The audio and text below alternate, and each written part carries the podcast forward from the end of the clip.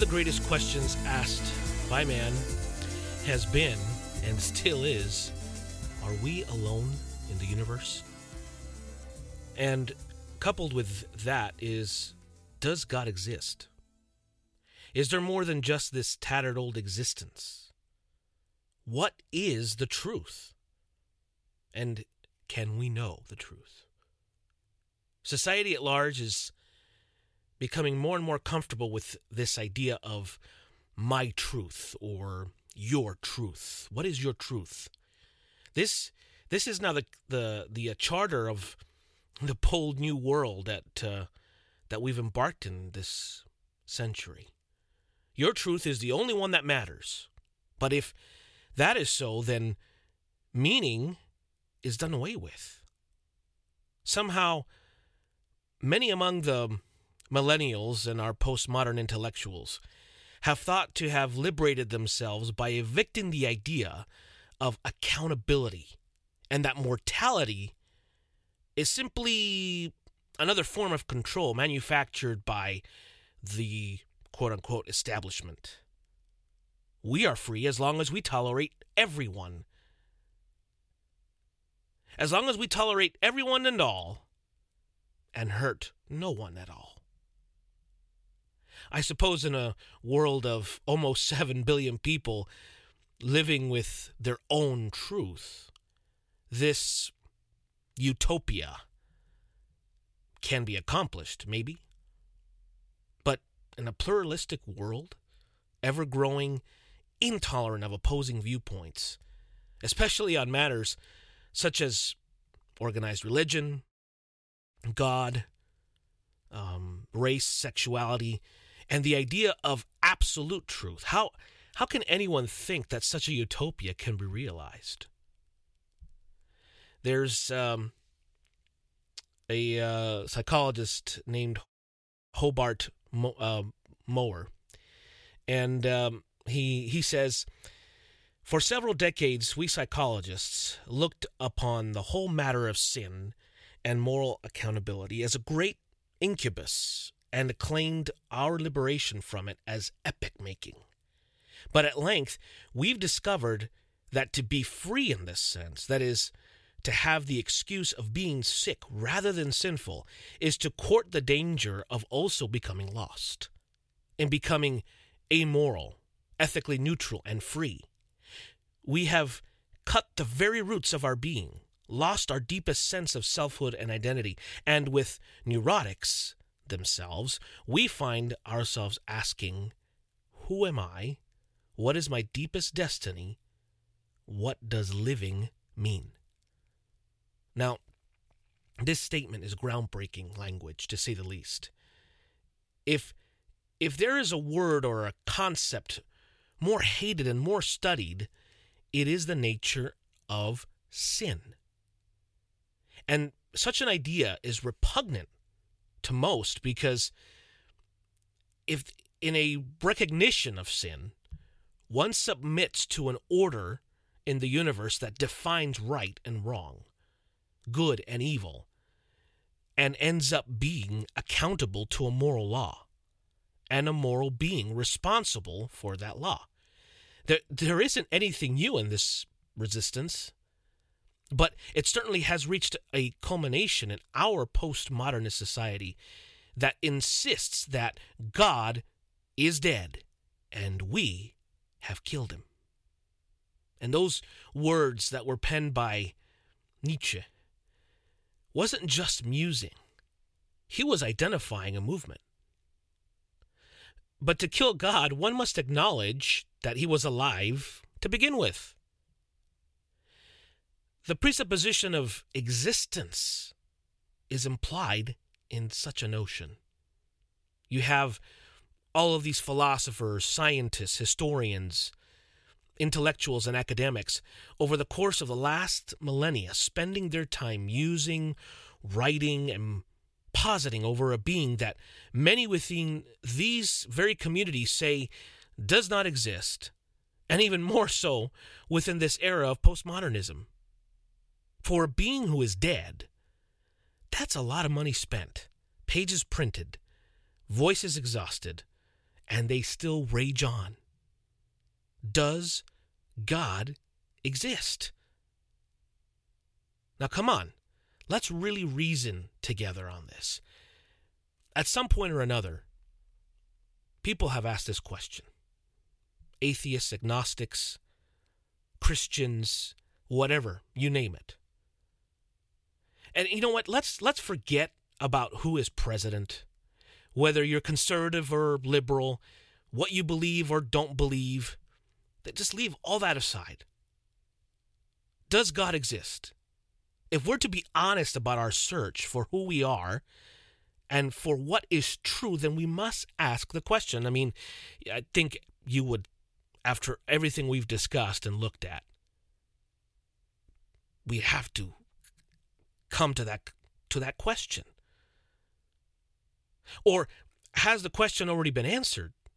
One of the most dangerous phrases that's been uttered in our century has been and still is the science is settled. What what are the implications of such a statement?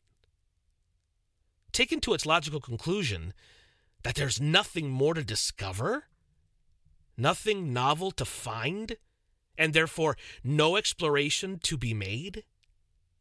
The arrogance of such an idea, especially coming from those who would be thought of as explorers, it just boggles the mind.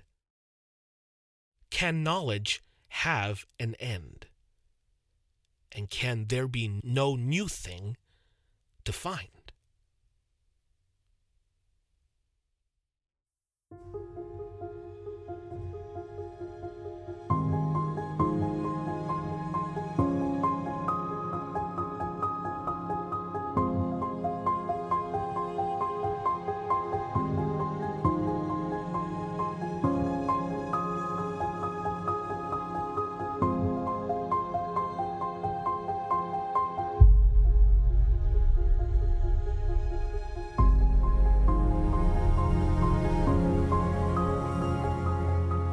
If you want to destroy a man's spirit, tell him there's nothing new to find. What drives the human spirit is the possibility of discovery, of, of learning, of, of invention, of exploring the unknown. But there will always be the skeptics and the naysayers. They said, Man will never fly. It, it can't be done. Man flew. Then they said, the sound barrier can never be broken.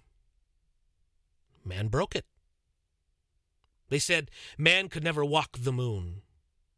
Man walked on the moon. The pattern seems to be always the same. One side says we can. Another side another side says you can't. One side says it's it's possible. Another chimes in and, and says it's impossible. And it always seems to be the elite and the intellectual establishment that cannot allow for change, for something new, for a settled order to be disrupted by a truth that already exists. If if the question of God's existence has been settled, science will have to give an explanation to the division on the issue within their own ranks. For surely settled science must be obvious and must have no other possible outcomes what's fascinating about the proclamation made by Nietzsche is that he doesn't leave it there. He also gives us the prognostication, if you will, of murdering God or the murdering of God. He, he says the greatest recent event that God is dead that the belief in the Christian God has become unbelievable is already starting to cast its first shadow over Europe. To those few at least whose eyes, or the suspicion in whose eyes, is strong and subtle enough for this spectacle, some kind of sun seems to have set, some old deep trust turned into doubt. To them, our world must appear more autumnal, more mistrustful, stranger, older.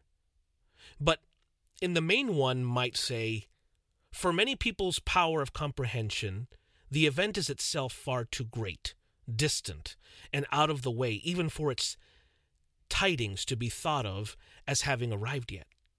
Even less may one suppose many to know at all what this event really means. And now that this faith has been undermined, how how much must collapse because it was built on this faith, le- leaned on it, had grown into it. For example, our entire European morality.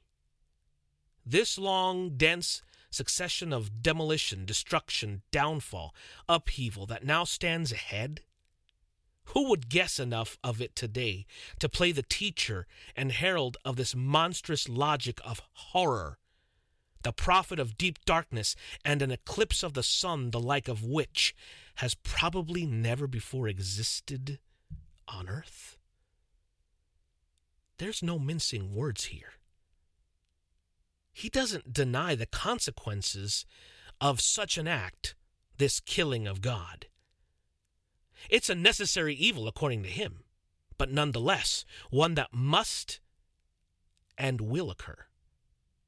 The complete, quote, demolition, destruction, downfall, upheaval that lies ahead, that's the consequence of killing God, according to Nietzsche and the collapse of morality, a deep darkness, and an eclipse of the sun that has never existed before on earth, that's absolutely incredible. And th- this bit of prophecy was made on the edge of the 20th century, 1882 to be exact. Now, one might argue, we're still here, aren't we? Well, yeah, humanity's still here but from where have we emerged? Fast forward from Nietzsche to 2019, and what might say things have been as they've always been before wars, political upheaval, division, corruption, disasters, disease. But hey, technological advances have been made. We have a world that is more connected than ever before. There's optimism for the future. Lest we forget that Nietzsche's future did come true. And it's now in our past. And yet, it's there for everyone to see if they will just look. The 20th century became one of the bloodiest centuries of the last 10 combined. And how is it that in a time where there's been so much advancement, so much amassment of, of knowledge and, in science and, and in technology that we could possibly be a society that is on the brink, more divided and more polarized and more self absorbed. Yeah, it, it can be said that it's always been like this wars, famines, natural disasters, conflict, political corruption, divisions, hatred, indifference. There's nothing new under the sun, right? Nothing has really changed. In fact, we can go as far as to say that a, a lot of this turmoil is all the fault of religion. And so if if there is a God, with the condition of the world as it has been, and it is now, then surely he must be dead, as Nietzsche wrote, or that he really isn't out there. It's all an illusion. And the evidence of all of this evil and destruction is proof enough. But that's where it all falls apart, though. How can any rationally thinking human being see the war, see the utter depravity of humanity, and know it is wrong or even evil? What is the moral compass by which we can make such conclusions? Science can't even explain it. In fact, if we go to our friend Richard Dawkins, who would make sure that we knew that science can no more tell us what is good, let alone what is evil, in this startling statement where he says, There was a well known television chef who did a stunt recently by cooking human placenta and serving it up as a, as a pate, fried with shallots, garlic, lime juice, and everything. Everybody said it was delicious. The father had 17 helpings. A scientist can't point out, this is Dawkins saying, a scientist can't, uh, a scientist can point out, as I have done, that this is actually an act of cannibalism. Worse, since cloning is such a live issue at the moment, because the placenta is a true genetic clone of the baby, the father was actually eating his own baby's clone. Science can't tell you if it's right or wrong to eat your own baby's clone, but it can tell you that's what you're doing. Then you can decide for yourself whether you think it's right or wrong. In other words, what's he saying? It's all relative. And yet, Dawkins couldn't help but make a determined judgment on the matter. He called it an act of cannibalism, and then goes on to say that the fact that the father was actually eating a clone of his baby makes it worse. How? You just said that it's neither right or wrong, that science can't tell you that. And that's according to Dawkins. So, in his own statement, he contradicts himself. There's no logic in this statement. By his own admission, calling it a worse thing, he's already implying that this act is vulgar, wrong, something that uh, not very many people would agree with, and maybe even be repulsed by. But science can't determine morality. So Dawkins is contradicting himself. Which one is it? And as a scientist, if he's pointing out that this is cannibalism, then that should be the end of it. He's a cannibal. Now each person can decide whether what he did is wrong or right. Dawkins is a rather fascinating character because a great deal of his speeches um, and a lot of his interviews and writings reflect a great hostility towards the idea of religion and God. And he's not the only one. He's just one of the louder voices. There, there are a great many who make it their life's mission to show their defiance towards the idea of God or some being that exists in the universe to whom we are all accountable. Science says it has the answers, and to attempt to contradict science is ludicrous. Religion says that it has the answers, but those who are part of a religious community seem to be so judgmental and in some form or another can't help being involved in some debate over what is or what is not acceptable. We must learn to look beyond these debates, beyond the arguments, to actually see what's right in front of us. What is the truth saying? John Locke says, Without natural law, there would be neither virtue nor vice, neither the reward of goodness nor the punishment of evil. There is no fault, no guilt, where there is no law. Everything would have to depend on human will, and since there would be nothing to demand dutiful action, it seems that man would not be bound to do anything but what utility or pleasure might recommend, or what a blind and lawless impulse might happen to perchance to fasten on. For the nature of good and evil is eternal and certain, and their value cannot be determined either by the public ordinances of men or by any private opinion. That's a pretty bold statement. But once again, we can go further back to Plato or Aristotle to whom even Locke himself would be influenced by? And what about Cicero? And are these names familiar to anyone there out there at all? I hope so. All of these referred to this principle. All of these historical figures. They referred to this principle of a natural law which governs all of humanity. In his own writings, we find uh, this view of truth and morality are not all that different from these others. Well, Plato, we're talking about here. True law is right reason in agreement with nature. It is of universal application, unchanging and everlasting. We cannot be freed from its obligations by senate of people, and we need not look outside of ourselves for an expounder or interpreter of it. And he goes on to say that this law is, quote, but one eternal and unchangeable law that will be valid for all nations and at all times. And there will be one master and ruler, that is God, over us all, for he is the author of this law. That's, again, just another bold statement. Now, to some, all of this may not matter at all. Who cares about a few men who are now relics, who are dead?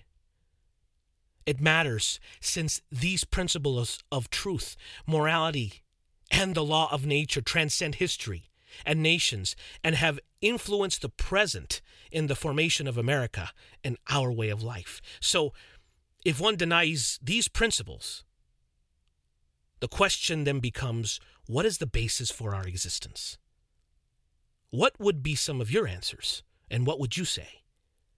I'm genuinely interested because the idea of there being a God who rules over all and created us all is not at all acceptable to many on the basis that all of us are accountable to this power and that our morality then being defined or regulated by this universal law of nature actually is oppressive.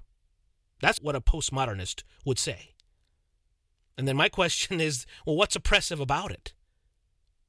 Most of us would agree that murder is morally wrong. If I murder, am I truly free? I'm free to choose to murder if I want to. Not only do I become oppressed, though, by my own actions, by the choices I make, but I oppress others by robbing a family, a group of friends, a community of, of, of a life that was valued and treasured. That same family or community would call for justice, that I be judged and receive my rightful due.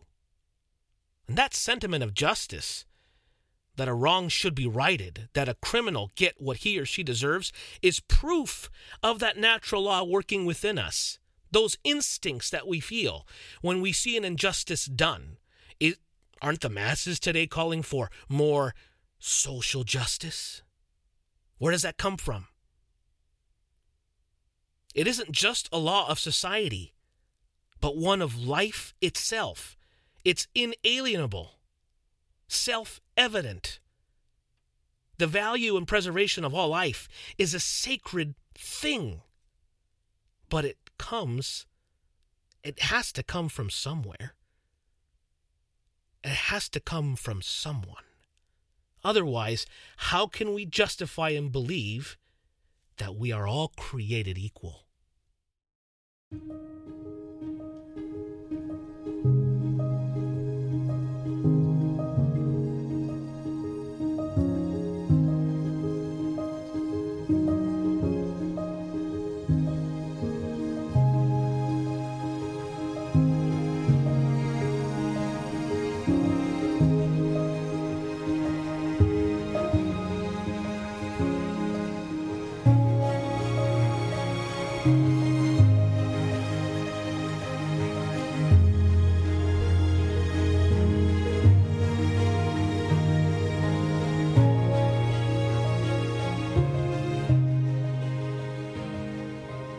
In the recent film, The Shack, I was personally impacted by the scene in which the main character, Mackenzie, a father who lost his young daughter to a horrific crime, comes face to face with his demons.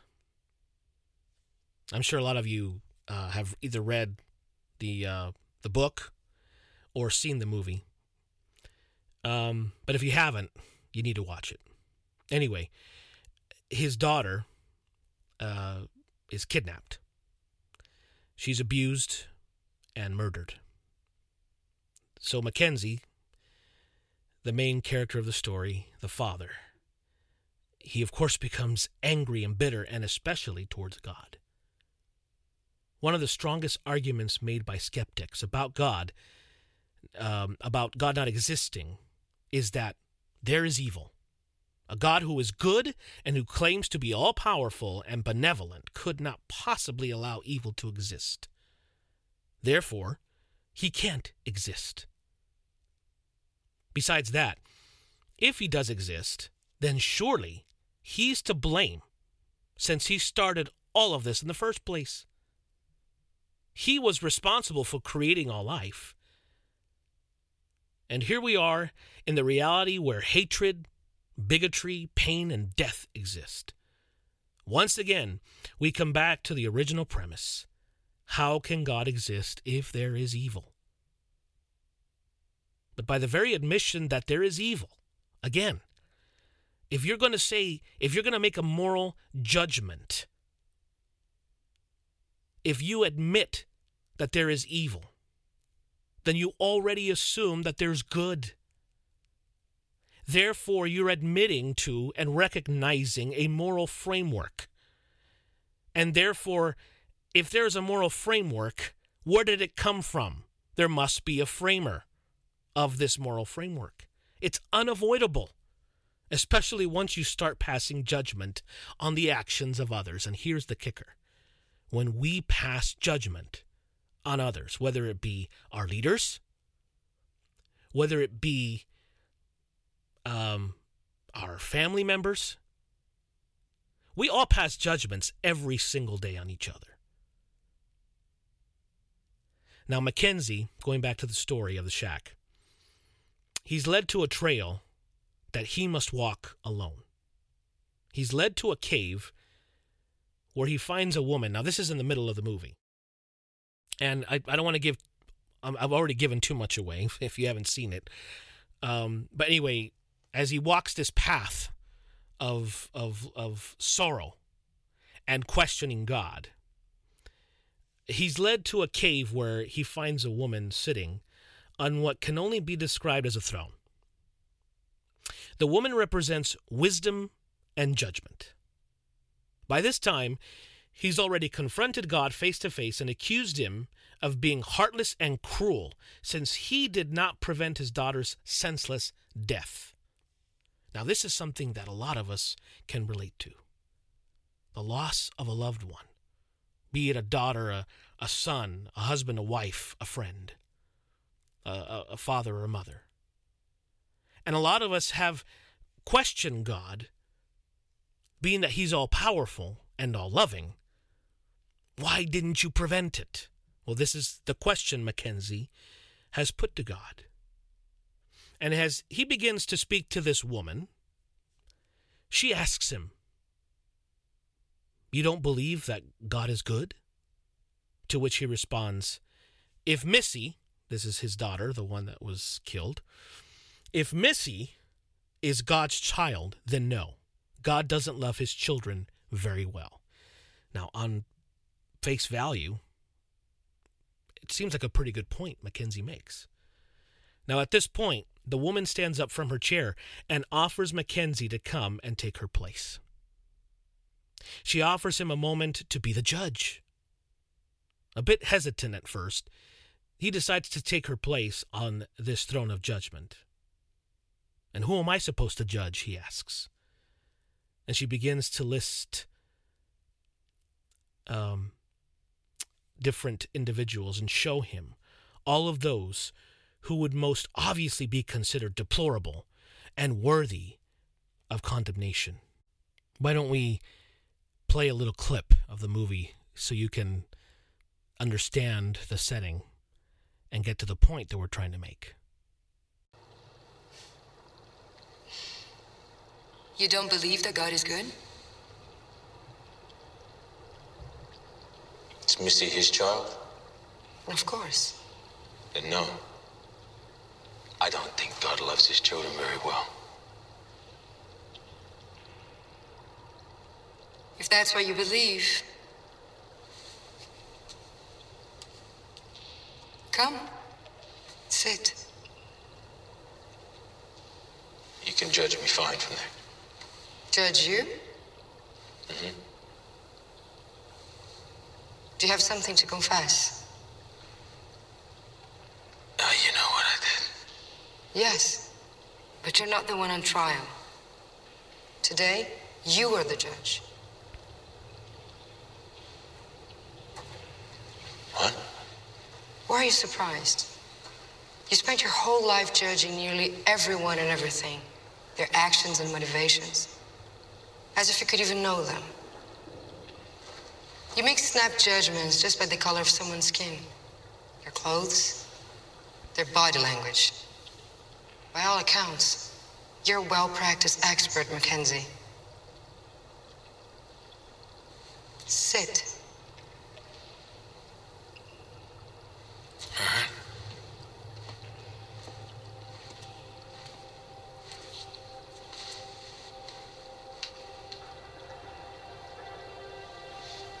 So who am I supposed to judge? There must be at least a few who are to blame for all the pain and suffering in the world, right? Uh-huh. What about the selfish? The greedy? Those who harm others? Murderers? Drug dealers? Terrorists? Guilty? Yeah.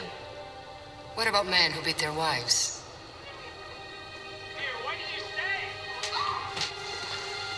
Or fathers who beat their sons to alleviate their own suffering? Let's not do this. Should that man be judged? Yeah. I know you can don't. What about this boy? About him? Would you judge him? He's a kid. But you already have. That boy is your father.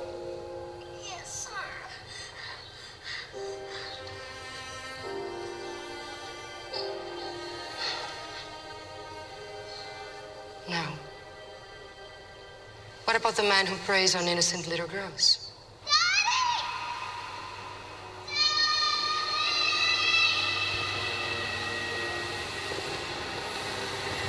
Okay, that's enough. Is that man guilty? I would damn him now. And what of his father? The man who twisted him into this deviant monster. I would damn him too. How can you stop there? Doesn't the legacy of brokenness go all the way back to Adam? And what about God? Isn't he at fault? He set all this in motion, especially if he knew the outcome. Do you want me to say it?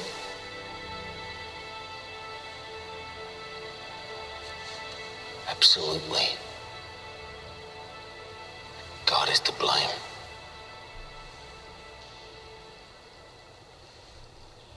Well, if it's so easy for you to judge God, you must choose one of your children to spend eternity in heaven. The other will go to hell. Can't. Can't do what? I'm only asking you to do something you believe God does. So, who will go to hell? You could choose Kate. She said some pretty hurtful things. She shuts you out. You're not even sure if she loves you anymore.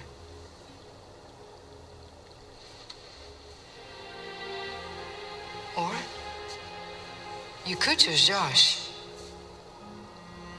He's being disobedient, sneaking out, lying to you. You didn't know that.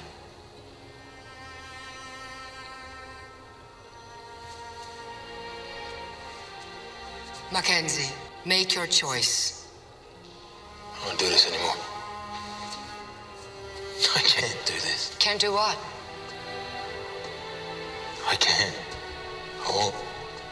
You must. This isn't a game. You have to. You know what? This isn't fair. You must.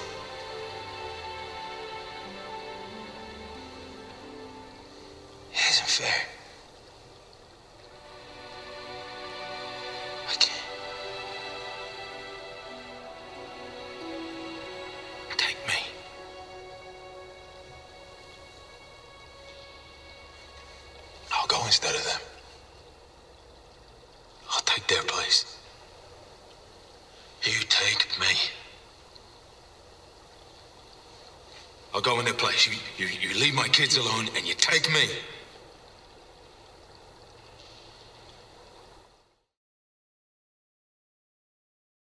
Don't we all do that? Doesn't society do that? With cops that shoot the innocent, there are cries for justice. With politicians or a president who are and may be corrupt or morally questionable, there are calls for impeachment or to be put in jail.